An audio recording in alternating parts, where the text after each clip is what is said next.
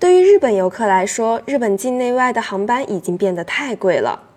作为拥有独特文化和历史的国家之一，日本一直是全球游客和商务旅客的重要目的地。自从新冠疫情以来，日本实行了长期的旅行限制。二零二二年九月中旬，日本才完全开放旅行。日本开始取消了所有限制，并允许免签旅行。飞往日本的机票预订量在三周内增加了两倍多。外国航空公司也开始增加飞往日本的航班。二零二二年十月，入境日本的游客人数增长，从以前的一个月二十万五千人跃升至估计的四十九万八千人。尽管仍低于新冠大流行前的水平，但放宽限制确实使日本接待的入境游客增长了约百分之三十。随着年末假期的到来，入境日本游客数字将继续上升，尤其是在日元疲软刺激需求的情况下。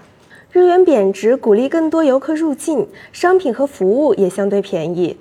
随着越来越多的西方游客和中国游客访问日本，日本几乎不用担心游客的短缺。但是日元走弱只适合日本入境游，出境游就不是那么理想了。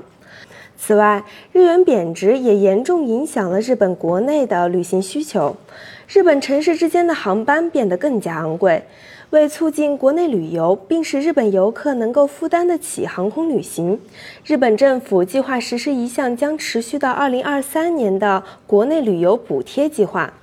这项计划被称为国家旅行折扣计划。日本政府为每人每晚提供最多一万一千日元的补贴，补贴七天。日本民众拿到这笔钱，可以用于购买公共交通和国内旅行的机票。此外，该计划还包括购物券和餐券。大家觉得日本的国家旅行折扣计划能刺激到日本的国内旅行吗？欢迎大家点赞、评论、分享。飞行 Q 小分队说点你不知道的航空那些事儿。我们下期再见。